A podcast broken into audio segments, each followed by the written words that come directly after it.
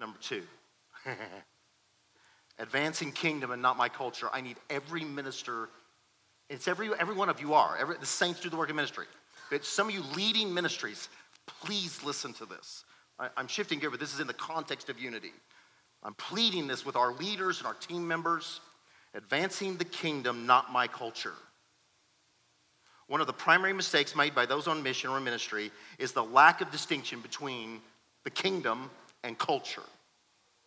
Between the kingdom and my culture. If not careful, and everybody does it, we make the culture of our expression, how we like to sing, how we like to meet, how we like to dress, suddenly that becomes as important as the king and his kingdom. It's a, it's a, it's a seductive thing. It's because, because we're full of passion. I, I personally like light rock that's cranking. But I got brothers and sisters that drives them crazy. Shoot, my, my parents-in-law drives them, give me, they're like, give me a piano and a trumpet here or there. You know? And they just, their hearts are, oh, Jesus the God. Just, for me to tell, try to get them one to light rock where we jump up and down, that's not what we're propagating. We're propagating the king and his kingdom. Does that make sense, everybody? You got to watch it. Your emphasis, like I'm convinced, what's going on in the body of Christ right now is that we have a civil war, an unknown civil war between the different giftings and streams. The reformed people carry a teaching anointing. The charismatics carry a prophetic anointing. They're just, they're killing each other. You got to be more prophetic. You got to get more teaching, more Bible. I'm like, oh my gosh, can we settle down and begin to appreciate each other? Begin to know what we need in each other. And I think it's coming about. I really do. But I'm hoping for leaders that are here and that will watch that, that will make this distinction. 1 Peter 2 9 says, But you're a chosen race, a royal priesthood, and this is the phrase, a holy nation, a people for his own possession, that you may proclaim the excellencies of him who called you out of darkness into his marvelous light. Watch. In the kingdom, just like in Israel, there is only one holy nation, but it's filled with many, many different tribes. I promise you that the Simeonites were not like the Reubenites. They looked somewhat like them, but there were cultural and family things that happened as they possessed that land. Unless you back up and get a wide angle view of the body of Christ, you're going to end up with a myopic or short sighted view of the ministry.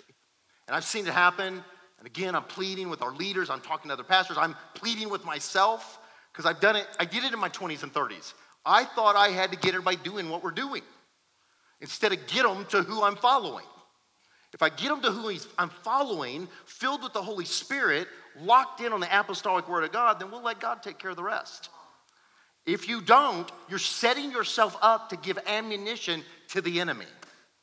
Because I've seen people making judgments, leaders they're not really filled with the Holy Spirit because they don't jump up and down when we crank the music. And I'm going to confront the religious spirit all over the place. These stoic people with their organs and pianos. Like they don't even love, I'm not even sure they love Jesus. That stuff sometimes is being said, tons of time is being thought. And I apologize. I mean, it's just a bummer.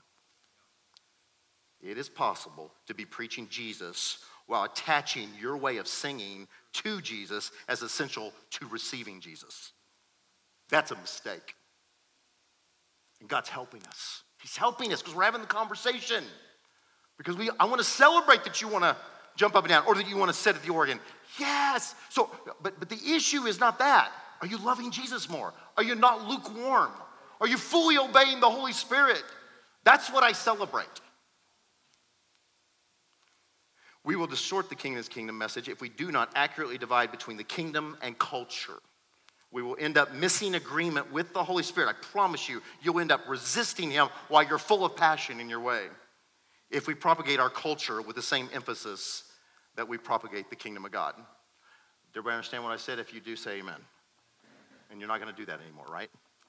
You've never done it, right? This is, this is the wrong. It'll be everybody else that watches later. Um, I, I, hope that those that have influence over those that are ministering will have this conversation.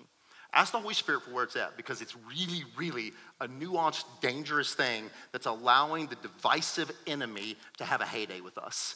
And it's over the good stuff. it's over the good stuff. It's over the way we love to worship Jesus and meet in building.